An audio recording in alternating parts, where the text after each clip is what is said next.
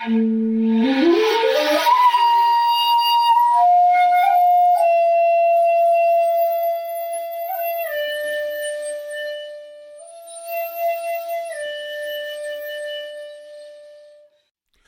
to the Zen of Everything, a Zen take on life, love, laughter, and everything else. With Jundo Cohen, a real Zen master, That's me. and Kirk McElhearn, that's me, a guy who knows a bit about Zen. Good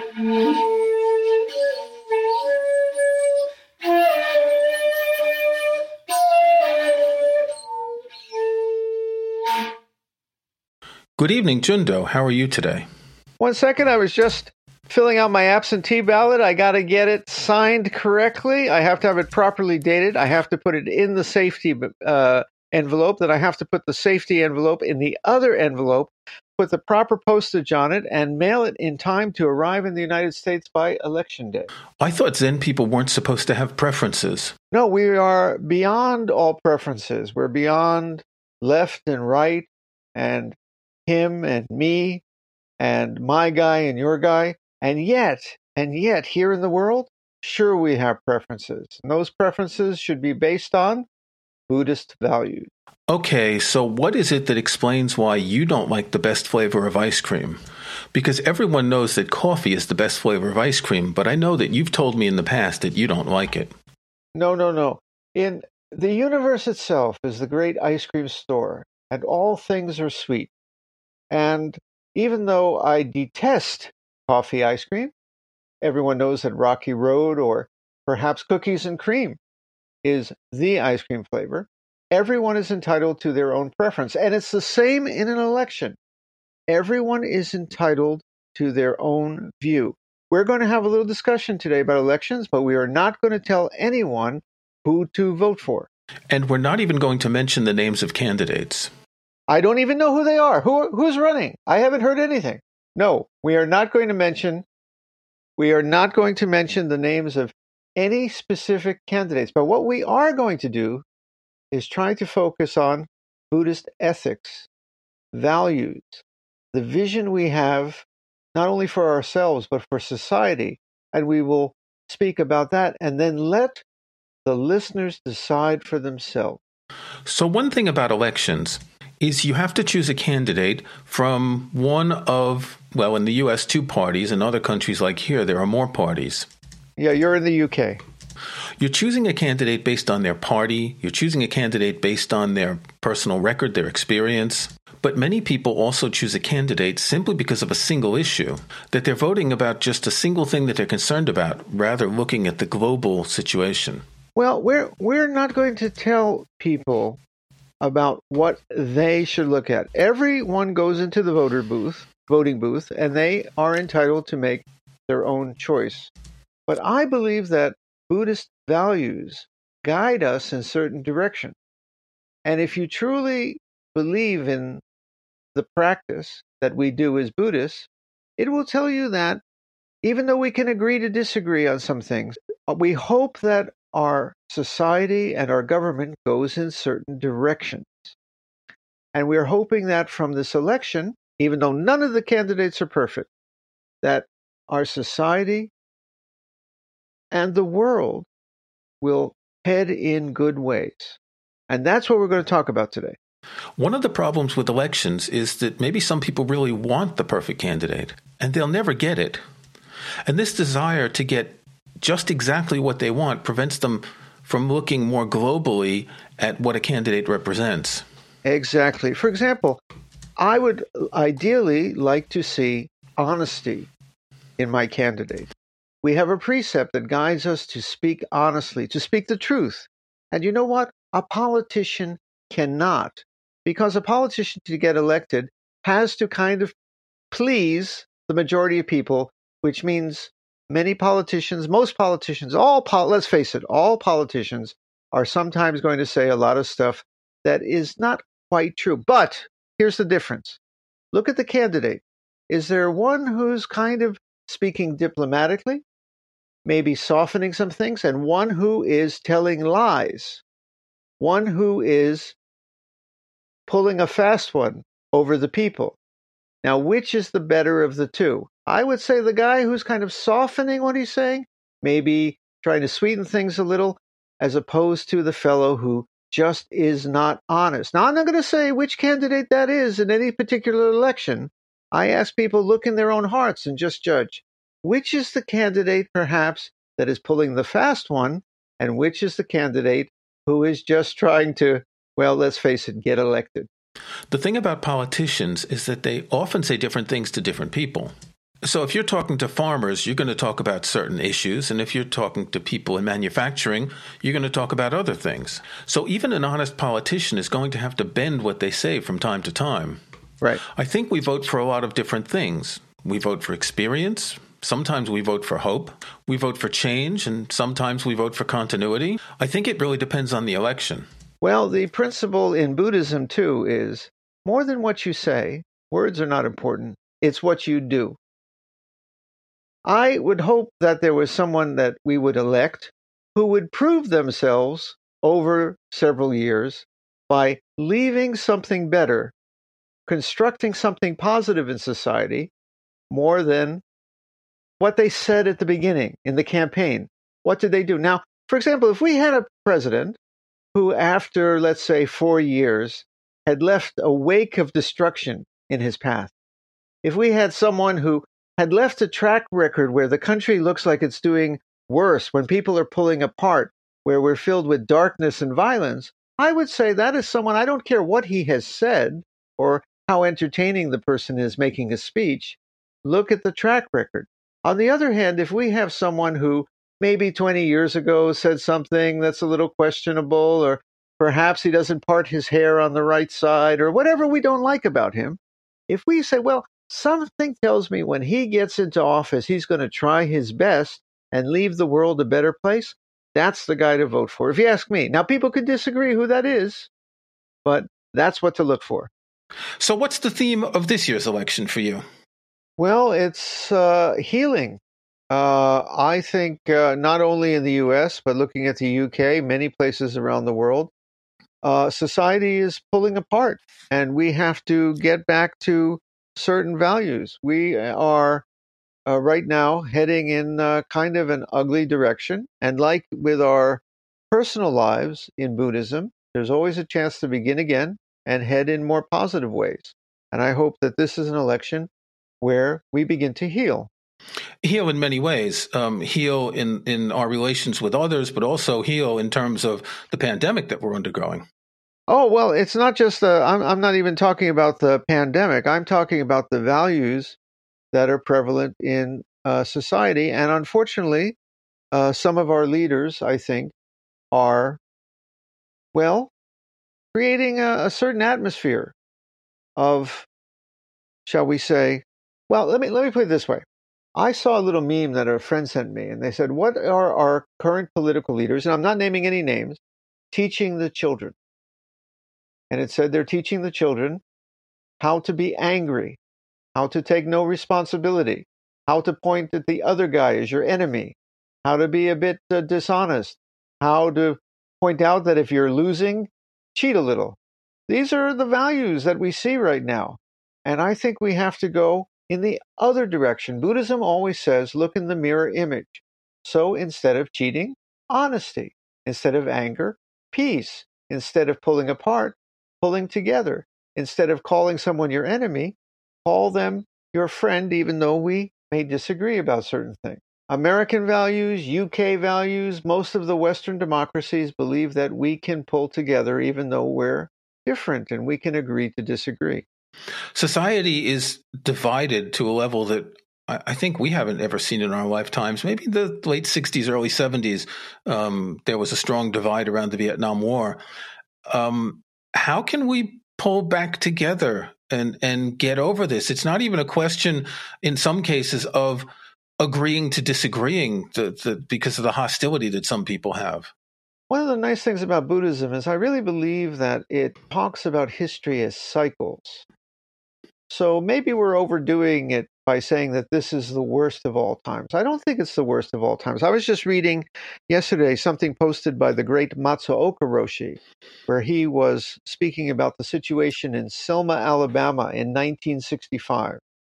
uh, George Wallace and the local police and National Guard were beating protesters.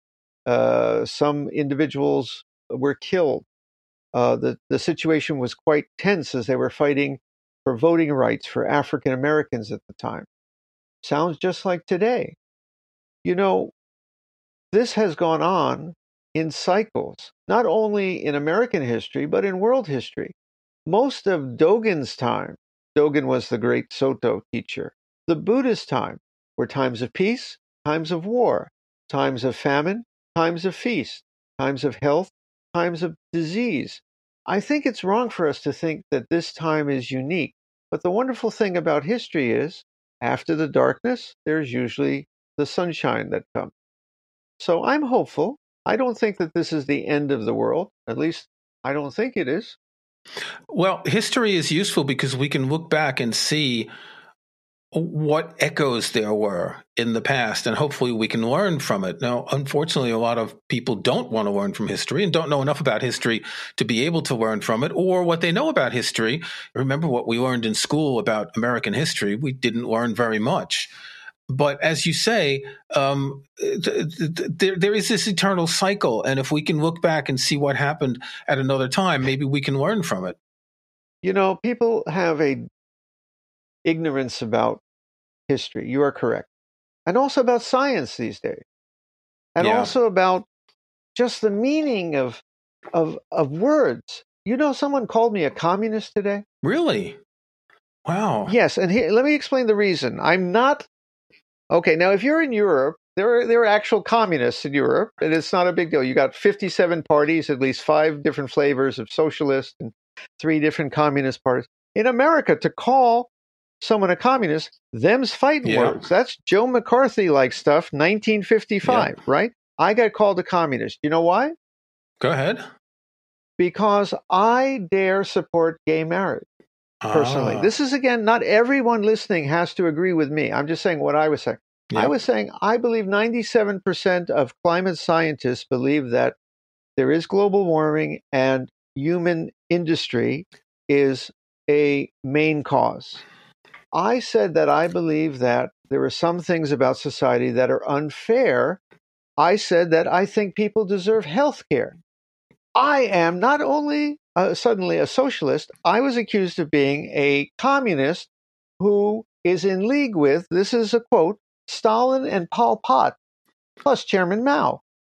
I was waiting for you to say that someone called you a Trotskyist because that's generally in, in Western Europe. That's generally where they go with that. Well, that was my joke. I said I was getting my Molotov cocktails ready. One second here. It's amazing how Americans are unable to understand different political currents. That they only think of, you know, their side and the most extreme. I mean, Pol Pot and Chairman Mao. I don't think Pol Pot brought universal health care to Cambodia. Nobody needed it. Everybody was dead. I don't think Pol Pot allowed gay marriage. That's exactly right. And I, I don't think Stalin was in favor of gay marriage. well, I was big on agricultural reform, I understand. That, uh, Yes. yes. Uh, let me tell you something. Before people misunderstand, one of the reasons I was accused of being a communist is this particular fellow believes that Buddhism has been taken over by liberals, which he uh, he accuses us of being communist, but really he means liberal ideology. And there's a lot of truth to that. I want to discuss that for a second Let me just say something. Buddhism has been taken over by liberals. in the West. Um, I think you're going to go in the direction of, well, the, the precepts that we follow just tend to be liberal ideals, right? Not true. Oh, I failed this test. let me uh, let me say if you go to asia there are liberal buddhists and very conservative buddhists just like there are liberal christians very conservative christians liberal jews very conservative jews the precepts are very flexible so for example i'll give you just a couple examples i said i personally support gay marriage but you can also be a good buddhist and believe in the traditional male female man and woman marriage I, uh, for example, believe that uh, we have to take care of the environment. You can be a Buddhist who says, no, this world we live in is hopeless. Let the environment just go to heck. Doesn't matter. We're supposed to look beyond this world. you could be a, a, a Buddhist who believes that we are to engage in peace and avoid war.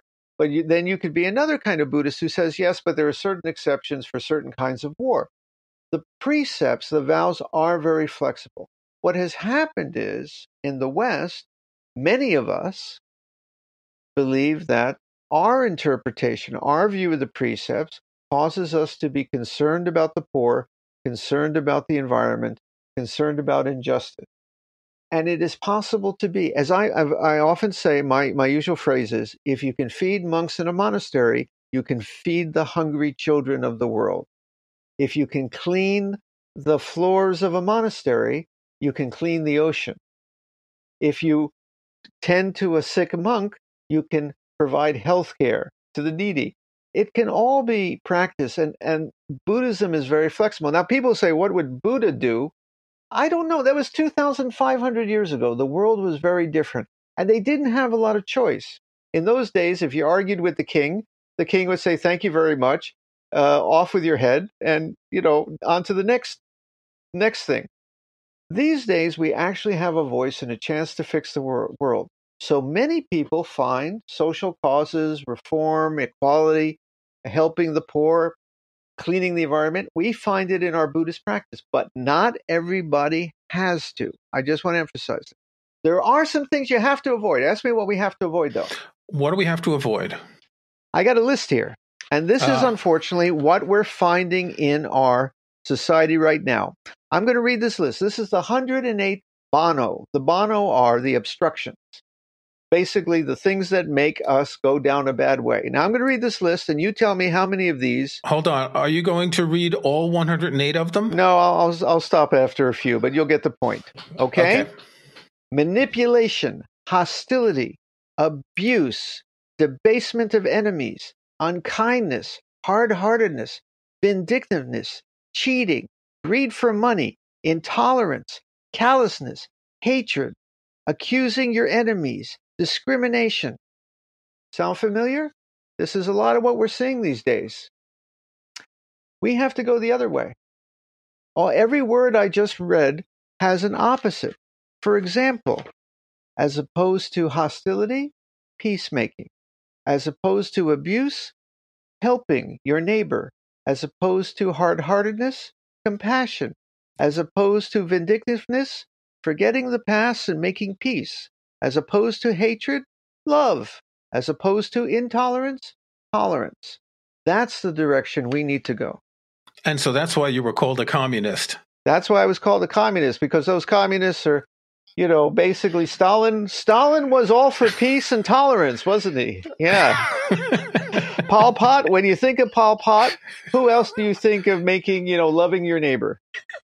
exactly. Now, again, we're not telling anyone who to vote for, but we're telling you to look at certain values and ask where you want your country, your town, the world to go. And then you make your decision. So I just want to hear a little bit of a story here because before we started recording, you said that you had an important role in a previous election about 20 years ago. Uh, yes, yes. I, in my other uh, life, I, I, also have to happen to be Jundo attorney at law, and uh, I was briefly an election lawyer uh, in Broward County, Florida. I won't tell you for which party. Uh, I was uh, one of the in the Bush Gore election. I was one of the famous Chad counters. We would sit there for hours looking at paper ballots, seeing if the Chad was dangling or hanging People who don't remember the paper ballots that they used in Florida were kind of like computer punch cards, and the, the hole would be punched out. It's not like paper ballots here in Europe where you've got the name of a candidate, you you check the name or something like that. Yeah, that because of that, that's why everyone said we needed to go to electronic voting, and you know how that worked out. So, yeah, so there no, must that, be a better way. Quite successful. yeah. Well, I think the way they do it here with simple paper ballots with the names of candidates, you, you stack them up, you count them, you save them. If you need to recount them, you recount them. It's not complicated. Uh, we we have to do something because one of the things I, I want to say when you choose a candidate, choose the candidate who's fair and doesn't try to how to say game the system is not going to cheat is not going to send in lawyers like i was into the courtroom to try to uh, uh, argue obscure points in order to disenfranchise people. Let's uh, have a fair and free election and may the best man or woman win. That's the kind of election I hope we have. Unfortunately, this election, one thing you need in Buddhism is patience. And we're going to need it in this American election because it's not going to be over in one night. This is going to go on for days, maybe weeks, as the lawyers and the pundits fight it out on the TV. It's going to be a mess. We're going to have to be very patient until there is a resolution here. Indeed, this is going to be a lesson in patience. I was telling Jundo um, before we started recording that my partner and I are going to get a couple of bottles of wine and some snacks and sit down in front of the old iPad and watch the news. But it's true that it would take a long time and we'll end up, you know, drinking too much and eating too much before we get a result. Well, I have a backup plan. What's that? If the country, if the world keeps going in the direction it is, I'm going to the mountains. I'm building a hut. I'm closing the door and I'm just isolating myself from humanity for the rest of my life. No, I'm kidding. I'm kidding. I'm not that kind of Buddhist. We have to stay engaged. We have to fix things. Some people think they can do that, but that's just running away from problems. And I think avoiding problems is just not the right thing to do. The worse things get, the more we have to keep trying. This is a Buddhist lesson, too. And as I said, looking at history, this is not the worst of times. The system is still holding together, sometimes with duct tape and spit, but it's holding together. And it needs us. We can heal this, we can make it better. After the bad times comes the good. This is a Buddhist lesson. If you enjoyed this podcast, please subscribe in iTunes or in your favorite podcast app. Please give us a rating, tell your friends, you can check out past episodes at our website zen-of-everything.com. And if you want Jundo to answer your questions, send us an email at podcast at zen-of-everything.com. Thanks for listening.